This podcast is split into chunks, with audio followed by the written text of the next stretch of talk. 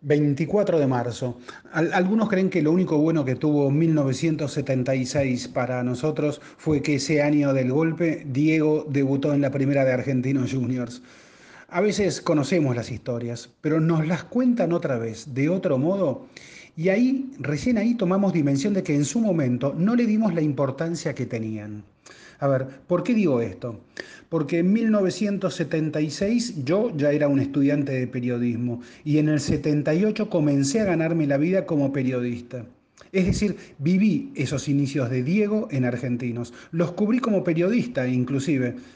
Pero no solo es que tenía 20 años, también está el hecho de que naturalizamos lo que no debería naturalizarse. Porque en 1976 era natural que si la, de la democracia nos decían que era corrupta, que no solucionaba nada, etcétera, etcétera, entonces era natural que llegaran los militares para decirnos que allí estaban ellos otra vez al servicio de la patria, para sacrificarse y arreglar todo. Ese era el discurso. En cada golpe y en toda la región, porque había militares en Chile, Uruguay, Brasil, Paraguay, en todos lados había militares en Sudamérica. Siempre recordé esa, ironía de que en Estados Unidos no tienen golpes de Estado porque ahí no tienen embajada de Estados Unidos. Acá sí las teníamos, sí las tenemos. Bueno, si era natural el golpe, era más natural todavía que los militares se metieran con el fútbol. Eh, a ver, una cosa es naturalizar que el poder político se meta con el fútbol, porque sí, porque lo hace.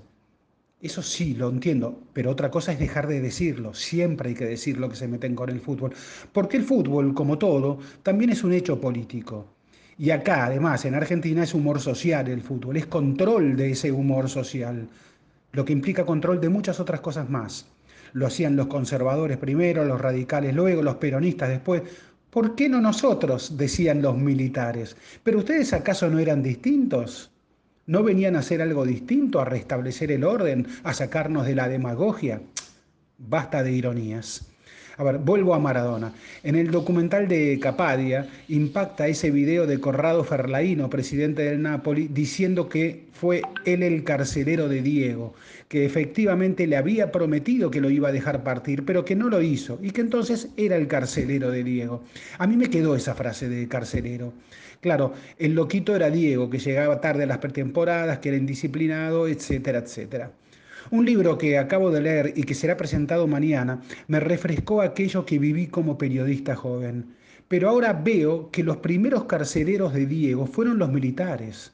Videla y los suyos, porque Diego ya era crack y venta segura desde ese primer partido de 1976 en Argentinos Juniors. Pero la venta no se hacía.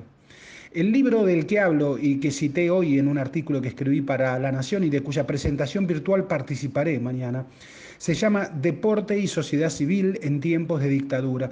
Una docena de textos compilados por Ranan Rein, Rodrigo Dascal y Mariano Gruszewski, editado por UNSAM.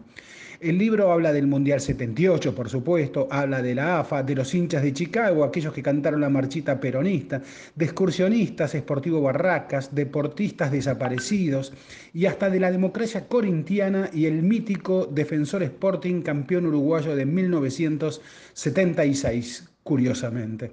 Y habla de Diego. Y cuenta que estos militares que venían a restablecer nuestras libertades tuvieron a Diego como un gran caso de su contradicción, porque no se podía hablar de los desaparecidos. ¿eh? En cambio sí se hablaba mucho de Diego. Diego era primera plana y a Diego le prohibían ser libre, porque una y otra vez el capítulo de este libro sobre Diego y argentinos muestra que Diego quería irse ya después del Mundial 78. Pero la dictadura pidió una lista de jugadores y a todos les dijo que no podían irse una lista de jugadores intransferibles porque estaban afectados a la selección y que primero estaba la selección. Sí, la lista era como de 40, pero el nombre verdadero ahí era Diego. Como cantaban en las canchas, patrimonio nacional.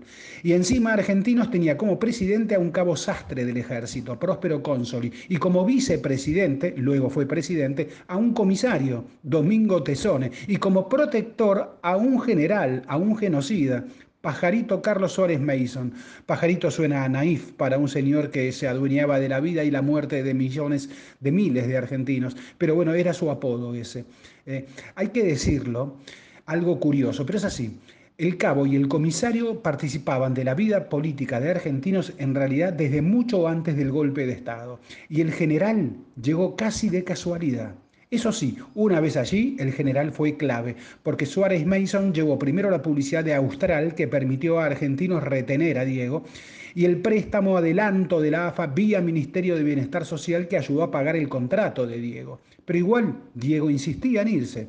Y allí estaba otro militar, el vicealmirante Carlos Lacoste, que quiso llevarlo a su adorado River. Imposible porque Diego Cuentan pidió ganar como pasarela filiol. Aragón Cabrera dijo ni loco, era el presidente de River. Y en la oficina de Suárez Mason, sí, en la oficina de Suárez Mason, calle San Martín, microcentro porteño, se definió entonces que Diego pasaba a Boca.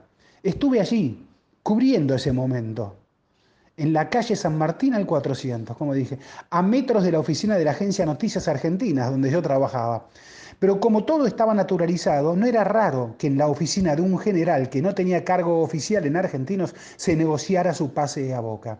El mismo general que cuenta el libro apretó luego a Alberto J. Armando, presidente de Boca, para que Boca comprara también a Carlos Bartolo Álvarez, el 9 de Argentinos que hacía goles porque tenía a Maradona al lado. Claro, con el tiempo sabemos que ese general hizo algo mucho más pesado que retener a Maradona, apretar dirigentes y malversar fondos públicos. Ellos que no son demagogos. Y con el tiempo nos enteramos también que el comisario Tesone negociaba el tema apoyando un arma en la mesa. Hay que leer toda la crónica. La campaña que lideraba inclusive el gráfico para decir que había que impedir que Diego se fuera. ¿Cómo que había que impedir que? Era una contradicción. ¿No habían llegado los militares para liberarnos? ¿No había una Biblia de la libertad de mercado? ¿Cómo impedirle a un ciudadano que ejerciera su libre derecho de elegir dónde jugar? Quedaba mal, claro, pero naturalizábamos todo.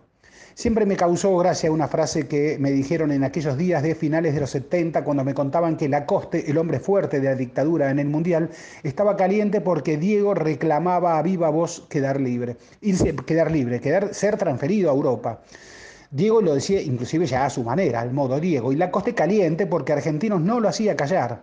Como cónsul y el cabo Sastre era presidente y Suárez Mason el general, estaba supuestamente entonces el general debajo de, la jerarquía en argentinos. Entonces Lacoste, que era marino y se burlaba del ejército, decía que Argentinos Juniors era el único lugar en el que un cabo sastre mandaba más que un general.